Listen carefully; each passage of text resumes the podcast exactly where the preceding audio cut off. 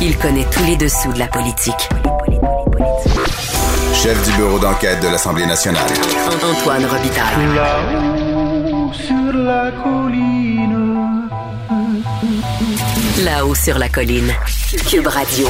Bon mardi à tous. Aujourd'hui à l'émission, le juriste et professeur de droit Maxime Saint-Hilaire analyse les suites de la polémique à l'Université d'Ottawa concernant le mot en haine, notamment le clivage entre les communautés juridiques francophones et anglophones, entre les civilistes et ceux qui enseignent la common law. Il tente d'expliquer ensuite pourquoi des professeurs de droit font si peu de cas des principes de justice naturelle comme écouter l'autre partie et la protection de la vie privée. Mais d'abord, mais d'abord, il y a un vadrouilleur en studio. Quand je me promène au fond de la forêt, je ne vais pas très très loin. Et si je t'emmène au fond de la forêt, tu verras mes jolis coins. Bonjour Alain Laforêt, Bonjour Antoine. correspondant parlementaire à l'Assemblée nationale pour euh, TVA Nouvelles. Comme ça, les médecins résidents, donc les apprentis médecins, veulent fournir leur effort de guerre contre la COVID, mais, mais on, va- on les empêche ou quoi? Ben, C'est-à-dire que c'est une problématique au niveau du passage d'un examen pratique qui est euh, administré par le Conseil médical du Canada. À deux reprises depuis le début de la pandémie, là, au printemps et il y a deux semaines, on a annulé l'examen pratique.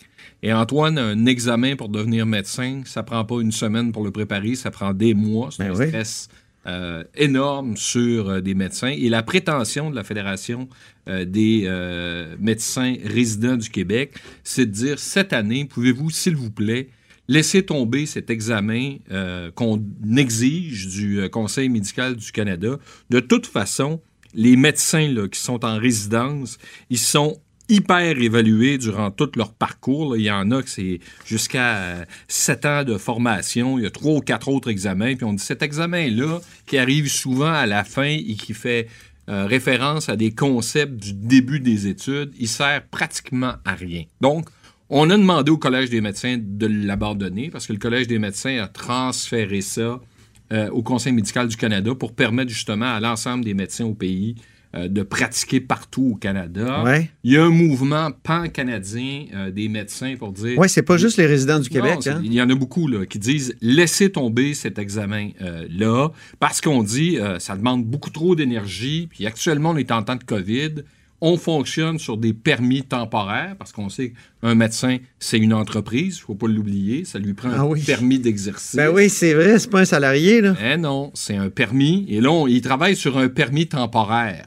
Et là, on dit, ben, cette année, pouvez-vous oublier ça, puis revoir votre façon d'évaluation pour permettre à des médecins et la prétention. Ils veulent pas nécessairement qu'on renonce à l'examen, c'est ça? Ben oui, d'un certain sens. Ils pourraient le faire Ils après, non? Non, même pas. Eux, Même pas? disent, qu'il sert à rien. Il ne sert plus à rien, cet examen-là. Mais euh, ils disent surtout cette année, dans le cas de la COVID, surtout que ça fait deux fois vous l'annulez. Dans Ouais. il y a deux semaines, ça s'est fait à 48 heures de vie. Donc, tu as des médecins qui se sont préparés à outrance pour travailler Puis là, boum, il l'annule.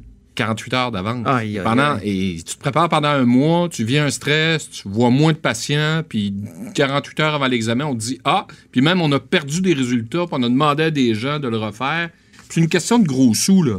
Ah oui? Ça coûte 2800 dollars pour passer l'examen, puis ça rapporte au Conseil médical du Canada, selon la Fédération euh, des, euh, des médecins résidents, 30 millions par année, là, cet examen-là. De l'argent. Je comprends. C'est beaucoup d'argent.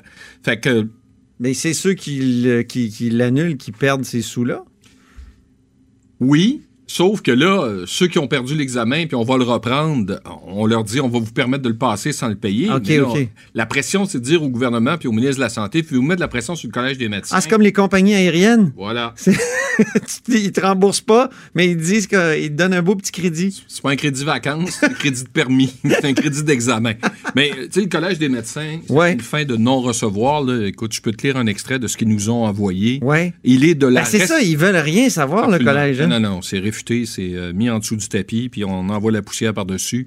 Il est de la responsabilité du Collège des médecins d'assurer qu'un examen pratique de compétences cliniques et l'examen de spécialité précédant l'attribution d'un oui. permis d'exercice Euh, la euh, fédération souhaite passer outre à cette obligation, mais le collège ne les abolira pas. Ouais. Ils écrivent entre autres les citoyens doivent légitimement s'entendre à ce que le collège, à ce que leur collège leur garantisse que les futurs médecins ont suivi avec succès des examens visant à évaluer leurs compétences. Et euh, le ministre de la Santé, Christian Dubé, sur les ondes de TVA, a dit Moi, je m'en remets au Collège des médecins. On a besoin de ces, de ces professionnels-là, mais c'est le Collège des médecins qui, ultimement, va décider s'ils ont besoin de passer cet examen. Je suis tiraillé, moi, euh, face à cette affaire-là. Euh, C'est sûr que c'est c'est mieux que les gens qui commencent à travailler passent les examens qu'ils doivent passer, mais je comprends en même temps qu'ils ont tellement de pratiques, les résidents, surtout en période covidienne comme celle-là, où c'est assez intense. Mais tu sais, c'est 6 à 7 ans de formation. Ils passent 3 à 4 autres examens. Oui, Ils sont ça. évalués à chaque deux fois par semaine. Ils sont évalués durant. Ils sont Ouais. résidents par les médecins qui les supervisent. Et là, ils disent à la fin, on nous demande de les passer cet examen-là, qui fait une revue générale, souvent des concepts qu'on a vus en début et qui ne servent pas vraiment euh, dans notre pratique. Puis là, on vous demande en période de COVID de vous préparer, puis deux fois on l'annule. Là, la- c'est comme la goutte qui a fait déborder le vase. Puis il y a un mouvement pour dire euh, oubliez ça. Jusqu'où ils vont aller, là? Parce que là, c'est c'est une fin de non-recevoir et du ah. collège et du gouvernement. Est-ce que- qu'ils vont décider de, de peut-être faire des moyens de pression? Ils vont faire comme les gyms, Est-ce qu'ils vont, qu'ils vont se retirer durant la se faire justice eux-mêmes. là? Je veux dire, durant, moi, j'ai un examen. Ouais. Écoute, Ils pourraient dire j'ai des examens à préparer, donc. euh, je pratique pas, sauf que, écoute, Antoine, ouais. Euh, j'ai parlé avec des médecins, puis il y en a qui m'ont parlé sous le couvert de l'anonymat parce qu'ils ils ne voulaient pas justement dénoncer cette situation-là par Ouais. crainte de représailles en disant est-ce que j'aurai de représailles parce que je vais dénoncer une situation, qu'en bout de ligne, quand je vais passer mon examen, ils me feront pas passer, puis là. Mais écoute, ces gens-là sont endettés. On va dire, oui, ils font des bons salaires, Ouais, c'est ça. mais euh, moi, j'ai parlé avec des médecins qui ont entre 300, 400 et 500 000 de dettes. Là, Oui, oui, oui, OK. pratiquer. Fait que, euh, est-ce que tu vas faire moyen de pression en disant, OK, moi, pendant 30 jours, je me prépare pour l'examen, je pratique plus? Quand tu as une dette qui euh, frise, le- oui, on, et c'est des salariés privilégiés. On en a besoin de ces Mhm. mécaniciens du corps humain. Là. Ben oui. Faut, faut pas l'oublier. Et là, je pense que c'est comme une porte fermée. Quelle sera la suite des choses? Comment va réagir la Fédération? Ils ont écrit des articles. Mais ce qui est certain, c'est et du Collège des médecins Tu vas- et ouais. du ministre de la Santé, c'est Tu vas continuer à suivre ça, euh, j'en suis certain.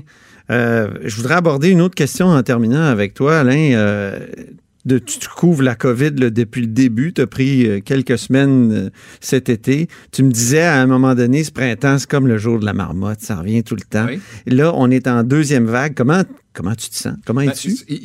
dans ta couverture? Mais il n'y a pas, a grand-chose qui a changé. Puis je comprends que les gens soient un peu, euh, puis on va employer euh, le terme du premier ministre, tanné de ce qui se passe. Oui, oui. Puis oui, euh, mais voyez ce qui se passe à- ailleurs dans le monde. Ouais. C'est une fluctuation de décisions bonnes et quelquefois de mauvaises décisions, euh, de décisions partiales et impartiales. Euh, tu sais, les propriétaires de, restaurants, on, on les comprend. Les propriétaires de bars, on les comprend. Les propriétaires Salle de gym, on les d'entraînement aussi, euh, oui. Euh, ce que le gouvernement, ou plutôt la santé publique, ne veut pas, c'est donner l'occasion des rassemblements.